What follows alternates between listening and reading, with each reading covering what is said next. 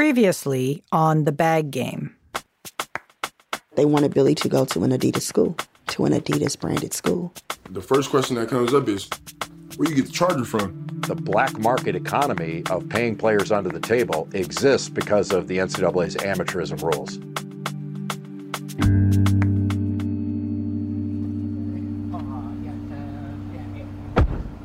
In twenty nineteen, I went with my reporting partner, Mark Schlabach, to Orlando, Florida.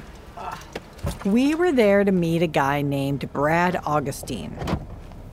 So what is your normal work week like now? Oh, gosh. Mostly it's in the car. I've got a handful of accounts, so, and they're spread out. So Tampa, Central Florida. These days, he works in his father-in-law's flooring business. Porcelain tile, uh, we do do a little bit of wood. The only thing we really don't deal with is carpet. Augustine worked his way up in the world of commercial flooring, from forklift driver to sales rep over two years. But it was a career change for him, and that led to some awkward conversations.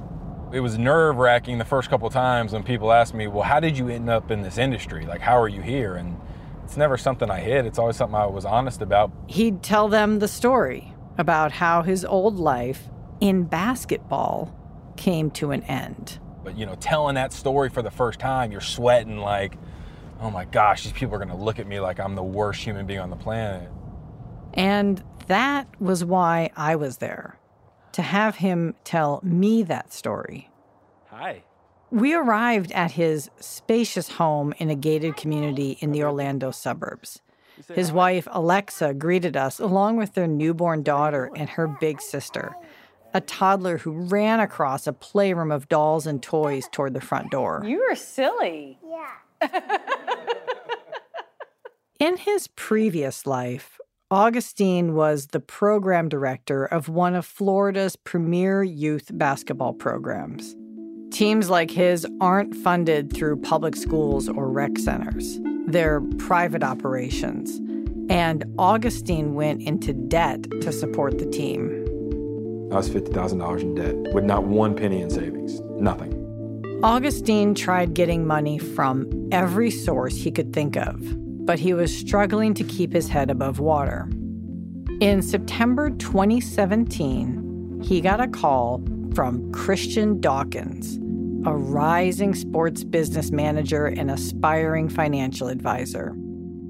Dawkins had connections at Adidas, and he had helped Augustine raise money in the past. He told me, like, listen, you need to come to New York and you need to meet my investor, is what he, he called her. Her name was Jill.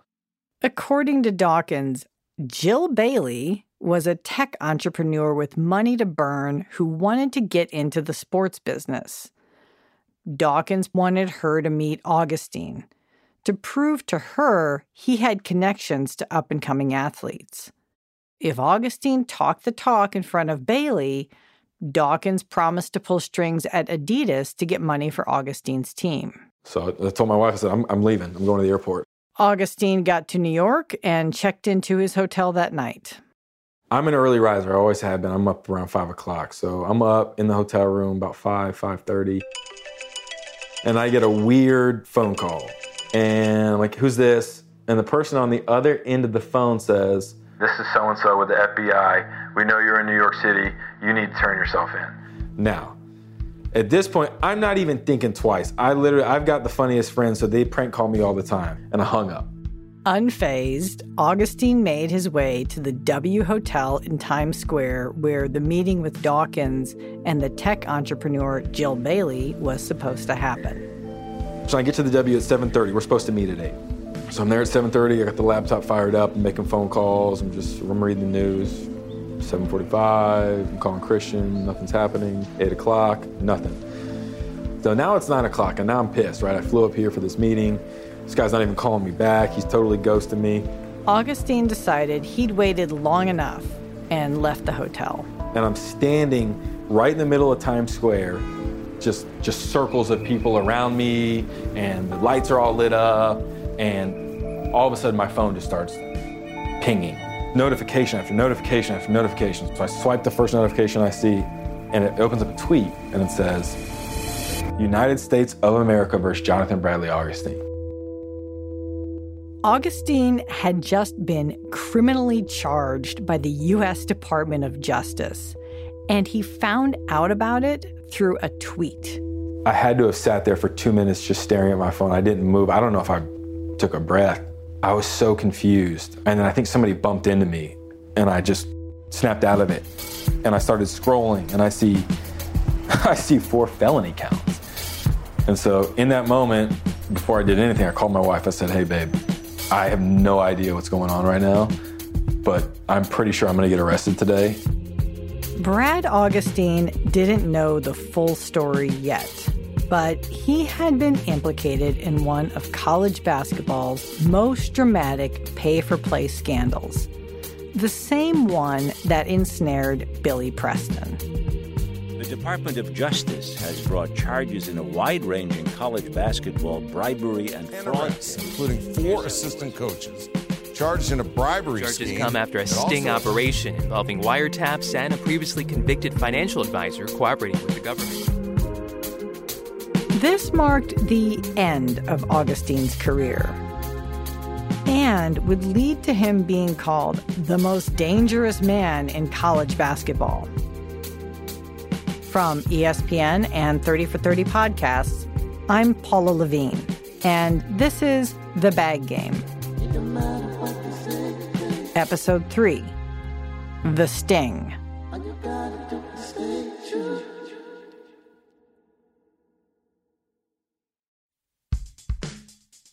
In the first two episodes, we focused on Billy Preston, a basketball player benched at the University of Kansas after his car accident got the attention of the N C double A. Billy left Kansas to play in Bosnia, and we'll return to him later. But right now, let's shift the focus to Brad Augustine, because Augustine's story takes us inside the big money world of youth basketball. If you pull the thread on pay-to-play schemes, you'll often find youth teams at the source.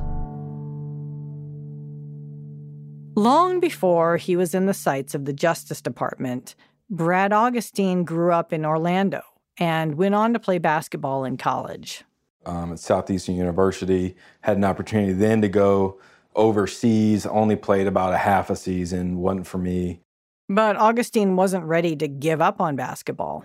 So he returned to Florida and became a trainer. I had a really good name in the state of Florida, training. I mean, I would argue at one point that I was the premier guy to go to. If you were an elite player, you were going to search me out for training. In twenty twelve, one of the players Augustine had trained went pro, and he offered Augustine money to start a youth basketball team. That was the beginning of what was then called Showtime Hoops. We were known for just being the hardest-working, toughest group.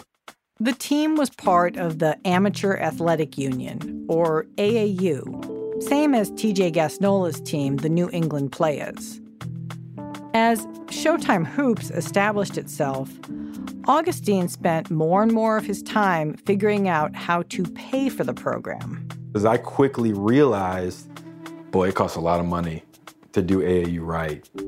That's because A A U teams travel to tournaments all around the country. You're traveling a minimum of thirty kids, a coach or two coaches, so you're renting fifteen passenger vans, you're you're getting hotels. You know, these kids aren't getting sent with any money, so so you're at McDonald's or you're at Wendy's or you're at Waffle House where you can get the biggest bang for your buck or you're ordering pizza. Um, and man, it's a lot to balance. These were fifteen to seventeen-year-old kids. They eat a lot. Some of the players' families helped to pay for the team's costs, but most weren't able to.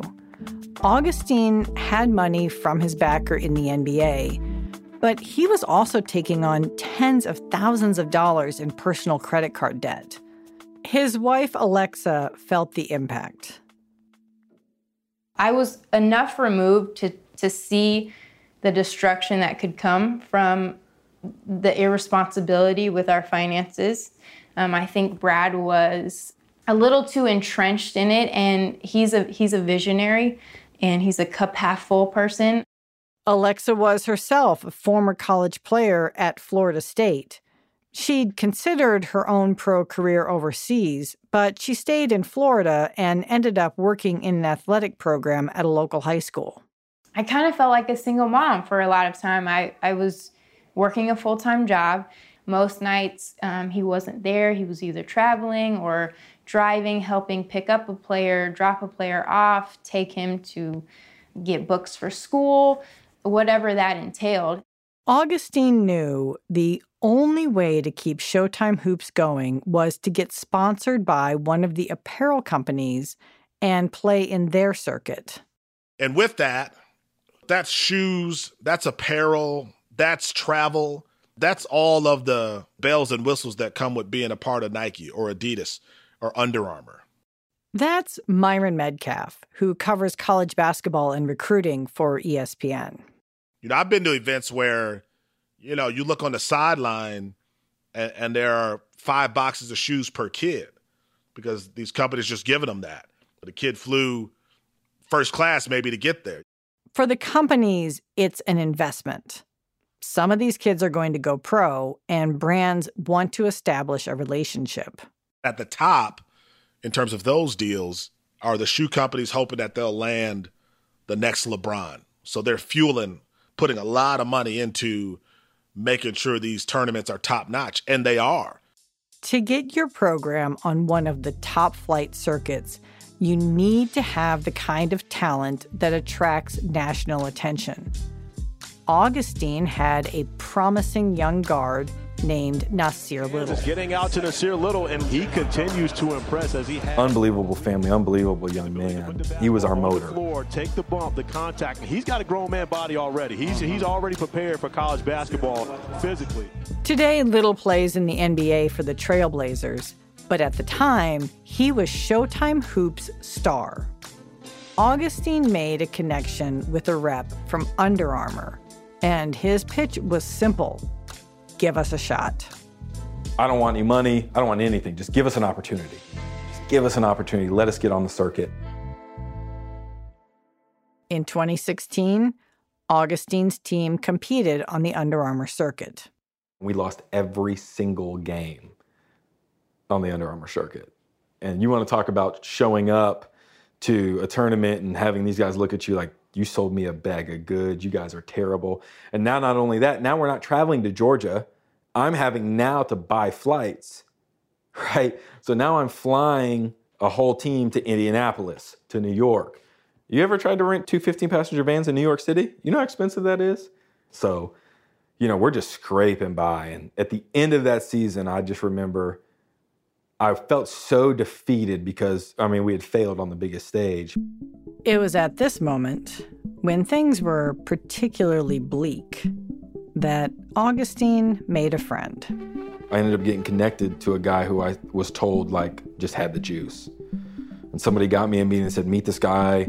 If you think your program's that good, sell this guy and, and you may you may figure it out. And, uh, and that was Christian Dawkins. What was your first impression of Christian? Very bright, very direct, very intelligent, understood the landscape, was clearly knowledgeable, was clearly tied in, clearly had influence, no B S. To understand Christian Dawkins is to understand the complex way that under-the-table money works its way into the system. Here's Dawkins talking in an interview on YouTube about how he got started in the business. Once you're around Townsend, people who are worth money to, to entities and businesses. I mean, people figured out that I could be, you know, beneficial to their businesses, and, and it kind of blossomed from there. Dawkins had been working as what's known as a runner for a prominent agent who paid him to recruit young basketball players with pro potential. But around the time of his meeting with Augustine, Dawkins had a new plan. He wanted to start his own financial advisor business. He would steer kids to particular schools and then take the athletes on as paying clients once they turned pro. Here's Myron Medcalf again. Christian Dawkins represented himself as someone who could help teams get players, someone who could make moves, someone who could be a go-between to the top talent in America and the top programs in America. Those sorts of claims are often exaggerated.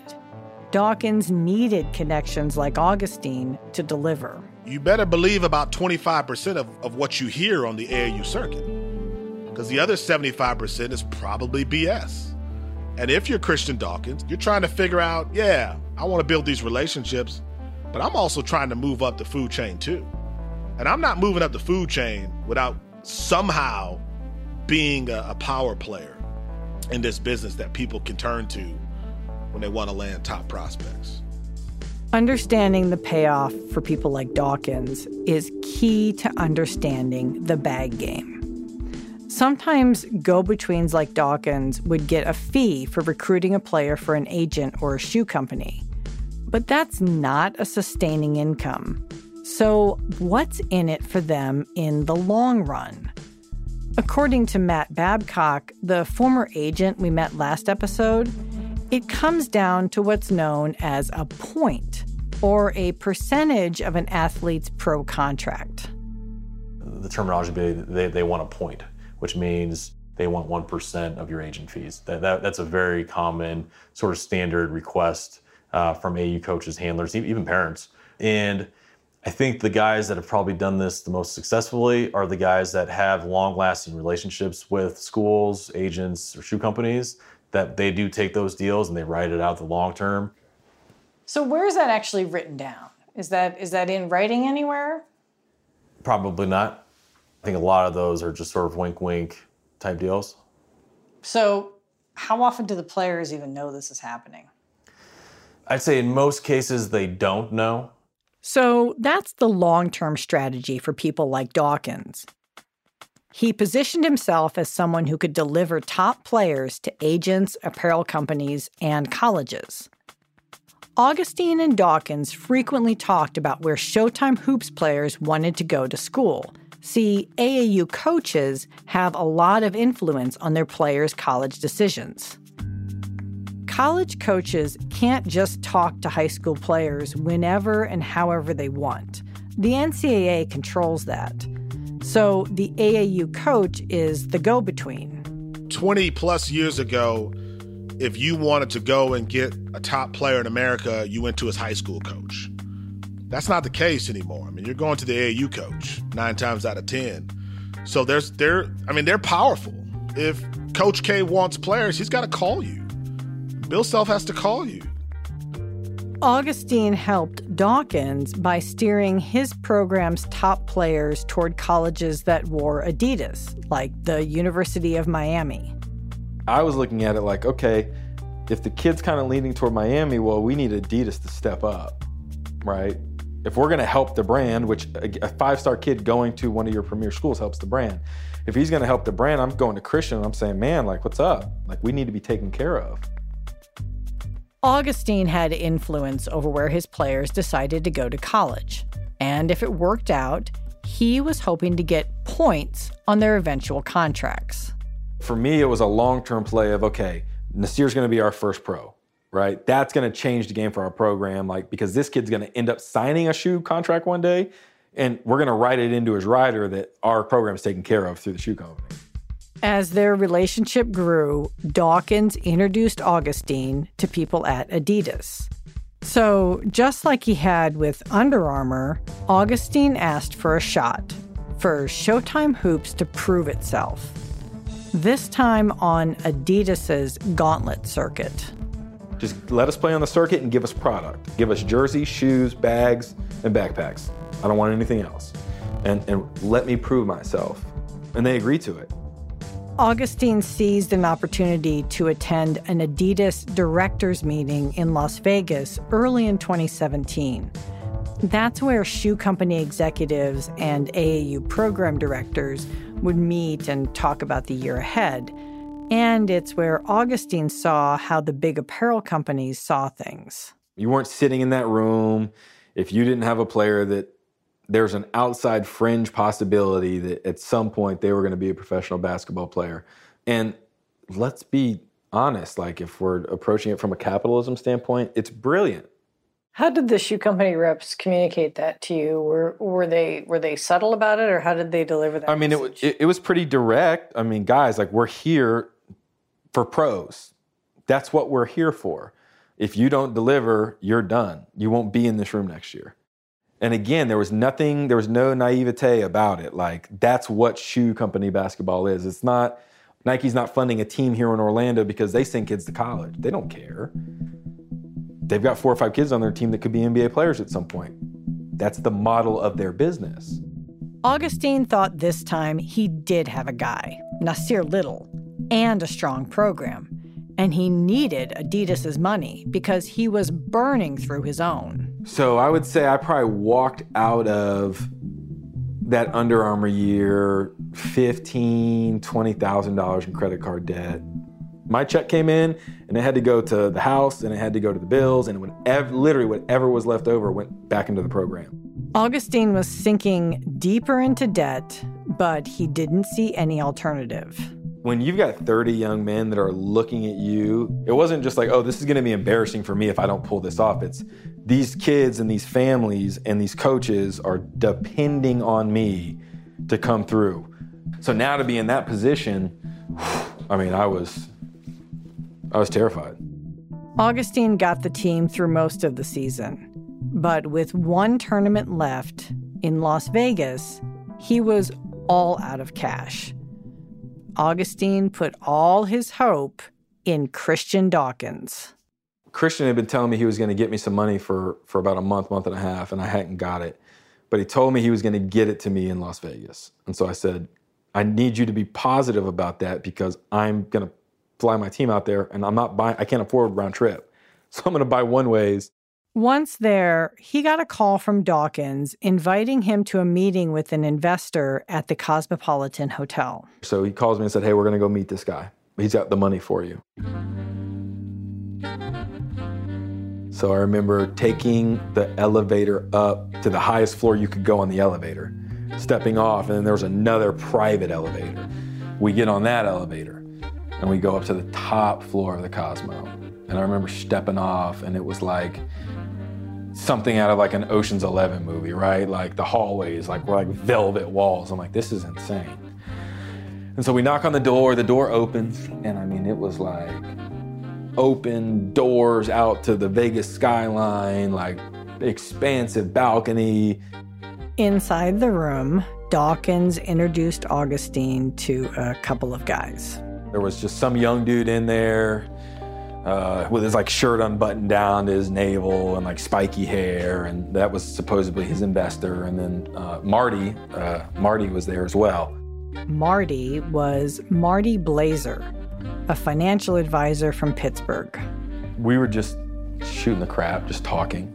And then the topic of a player named Balsa Kopravica came up. Kopravica was planning to play for Augustine's team the next season in twenty eighteen. Louisville wanted him badly. And so the whole premise was of the meeting was, okay, this guy's going to give me this money, and I'm going to tell him the kid's going to Louisville. So, you know, we're in there, and he's like, okay, yeah, like, I'm going to give you this money. This is for the mom and the family. Mind you, the kid and the mom had no idea what was going on, right?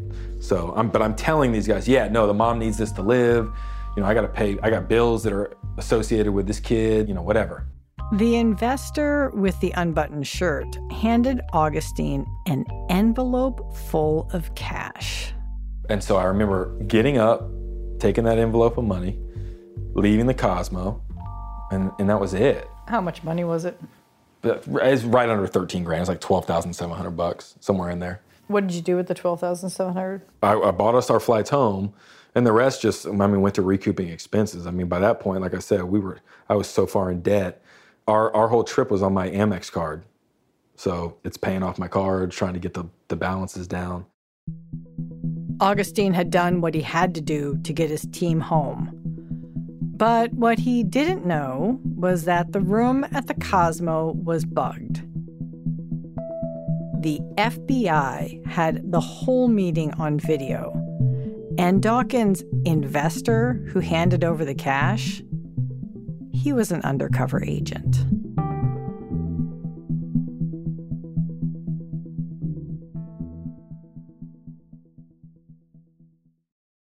I want to tell you a story. It's a story about a scandal, broken relationships, gossip, rumors, money, corporate rivalry, and a broom. a performance-enhancing broom. My name is John Cullen. I'm a comedian, podcaster, and for twenty years, I was a semi-professional curler. And I want to tell you the story about how a single broom almost imploded the five hundred year old sport of curling. We felt like we were bringing a knife to a gunfight. It's the story of a superstar and his fall from grace. Oh, I was being dragged through the mud. It's the story of two brother entrepreneurs with a dream. Yeah, I said, that's great news. It's a story of intrigue. I still don't understand why we want to keep his name secret. The full story has never been told, so I'm going to tell it. Broomgate, how a broom almost killed curling. It was a year I'd like to forget. To listen to Broomgate, search for Broomgate in your favorite podcast app. That's all one word, Broomgate. Hey, it's Kaylee Cuoco for Priceline. Ready to go to your happy place for a happy price? Well, why didn't you say so? Just download the Priceline app right now and save up to sixty percent on hotels. So whether it's Cousin Kevin's Kazoo Concert in Kansas City, go Kevin, or Becky's Bachelorette Bash in Bermuda, you never have to miss a trip ever again. So download the Priceline app today. Your savings are waiting. Go to your happy place for a happy price. Go to your happy price, Priceline.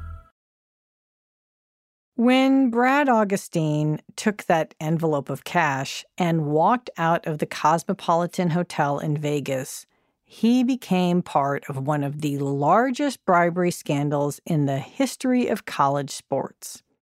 The feds had set him up. But why? All right, let's do it.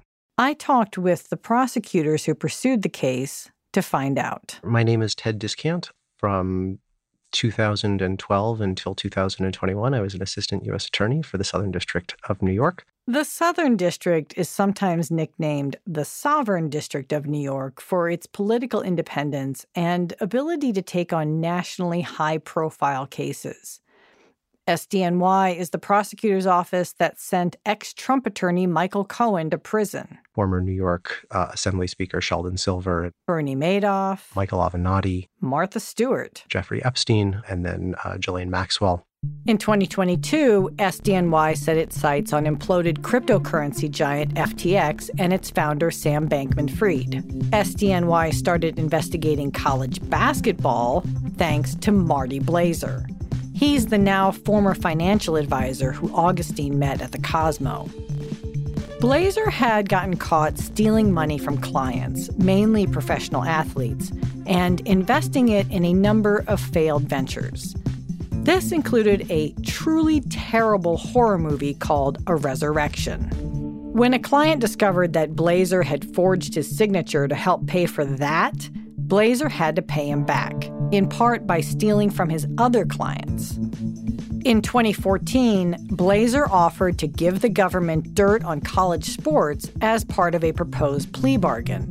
See, Blazer had already been part of a bribery scandal involving college football, and through mutual connections, he knew what Dawkins and others were up to with basketball coaches. Blazer agreed to become an informant to help the feds expose corruption in college basketball.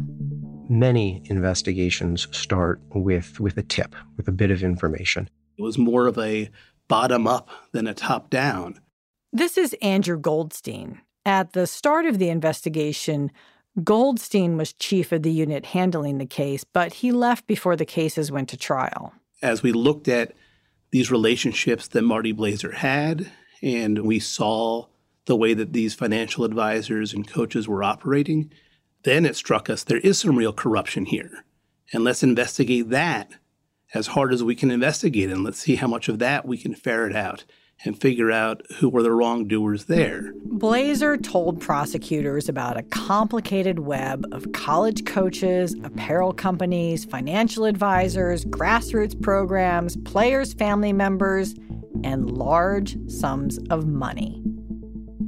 So the feds started investigating the bag game. They set up wiretaps and heard a lot, including a conspiracy to get athletes to attend schools sponsored by Adidas. What's going on, brother? Yeah, I'm sorry. This is a phone conversation between an Adidas consultant named Merle Code and Adidas marketing executive James Gatto, who we heard about in the last episode. They're talking about Nasir Little, Augustine's star player. So here's the deal. The kid, there's a kid named Nasir Little who's top right. five or six in the country, who Larinaga and those guys really want. Jim Larinaga is the head coach of the University of Miami, an Adidas school. The problem is Arizona's offered the kid one hundred fifty, and we're trying to keep him from going to one of their schools. The University of Arizona is a Nike school. So it was brought to me through Brad and Christian, who said, hey, do you think Jim would be able to keep him at Miami because they really want the kid? And I said, I don't know the answer to that. I'll have to ask Jim if he's willing to do that. I don't know how and what and where and how, you know, why and blah, blah, blah. Well, he's got, he's, he's got, he's got, he's going to be a senior, right? Yes, he's a, he's a rising senior. When would they need the money? The recorded calls gave government investigators scraps of evidence, stray mentions of names and dollar amounts. But it's not like anyone gets on the phone and explains the whole scheme like some kind of movie villain. When people see wiretaps on, on television and in movies, you know, there are a bunch of agents sitting around listening to every word, and, and the entire story comes comes together. Um, in practice, you're usually talking about fitting together bits and pieces and snippets of conversation and trying to understand what frequently coded conversations are about.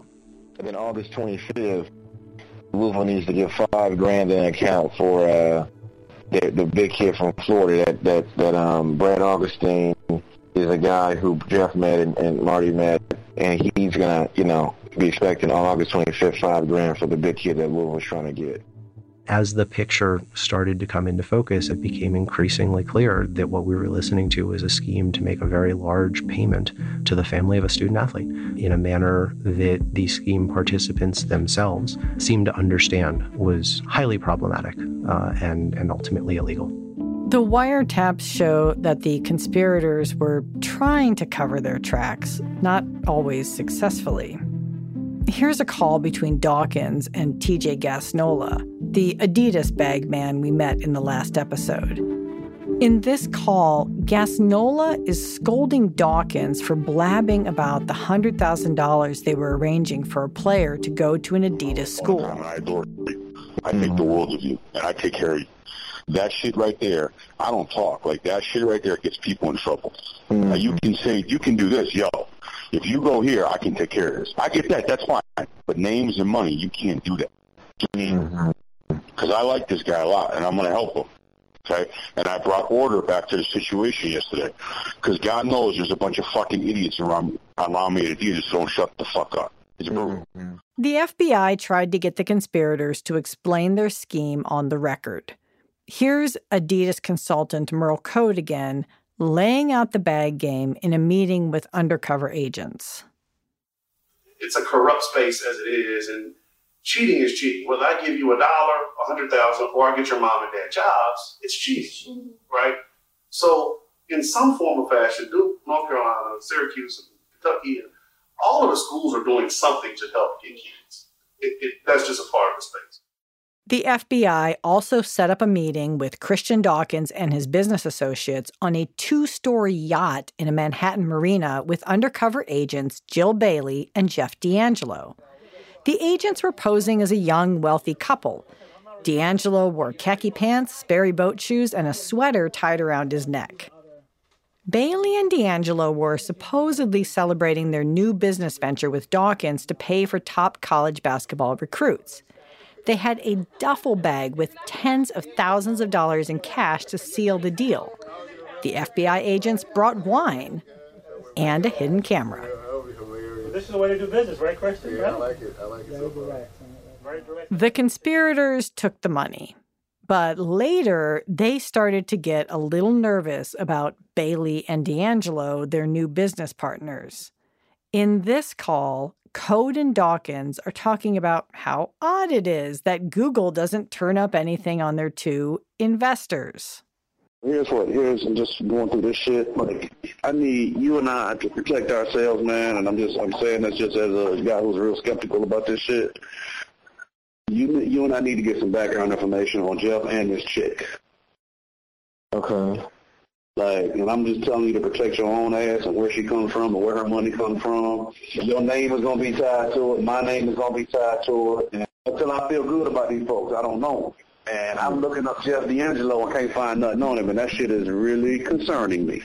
Those misgivings didn't keep Dawkins and Code from continuing to do business with the undercover agents. So, using the recorded phone calls, meetings with undercover agents, and other evidence like emails and text messages, S D N Y built a case. Their investigation rolled up guys like Christian Dawkins and T J Gasnola, as well as Merle Code, James Gatto, and Brad Augustine. The meeting on the top floor of the Cosmo Hotel in Las Vegas was a key piece of the government's evidence. And a side note, it came out years later that one of the F B I agents there that day removed thousands of dollars in government cash from the room's safe and lost it playing blackjack at the casino. He eventually pleaded guilty to one misdemeanor count of conversion of government money. The F B I denied all of our interview requests for this series. So, after that Vegas hotel sting, the F B I had Augustine on tape agreeing to steer a player to the University of Louisville in exchange for just under thirteen thousand dollars. A few weeks after Augustine took the money from the meeting in Vegas, he got the call from Dawkins inviting him to New York City to meet his investor, the undercover agent Jill Bailey. The morning Dawkins and Bailey were supposed to meet with Augustine, the F B I arrested Dawkins in his room at the W Hotel.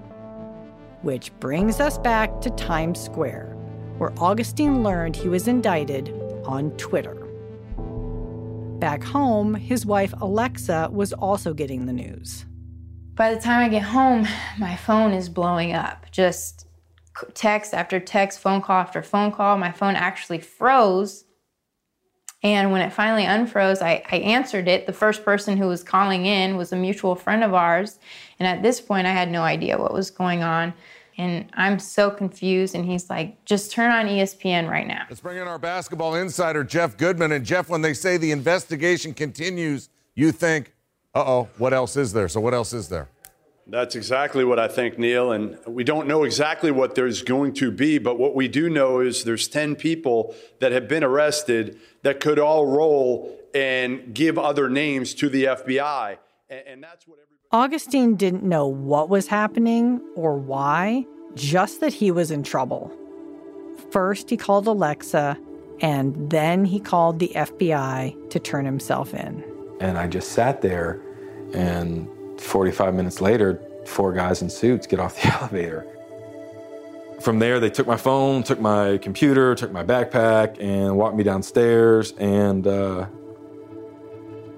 They handcuffed me and put me in the back of a car. And so I'm sitting in the back of a Crown Vic with my hands cuffed behind my back, with a, a Fed on my left and my right and two in the front seat. And, you know, mind you, they're doing their job, right? Oh, you're going to jail. You're going to prison for eighty years and you have no idea.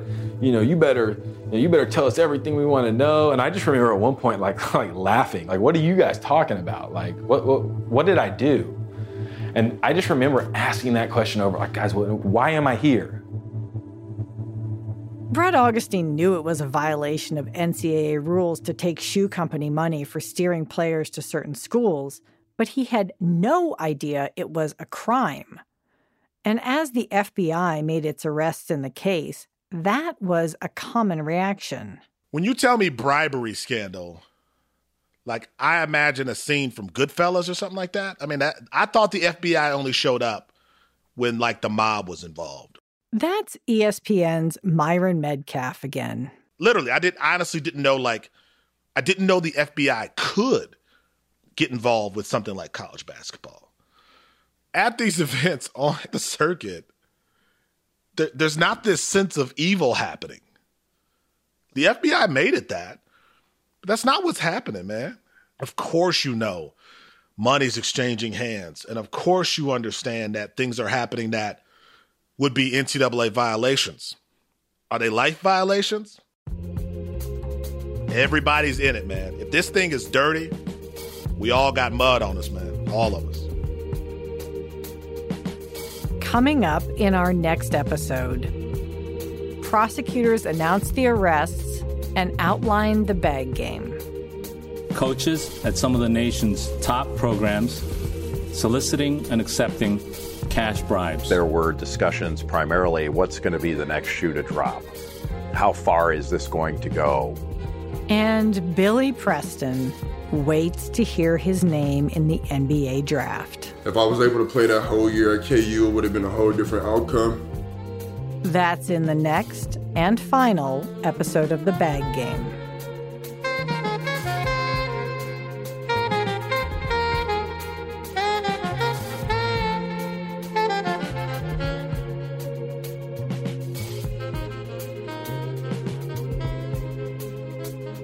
The Bag Game is based on reporting by me, Paula Levine, and Mark Schlabach for E S P N's Investigative Unit.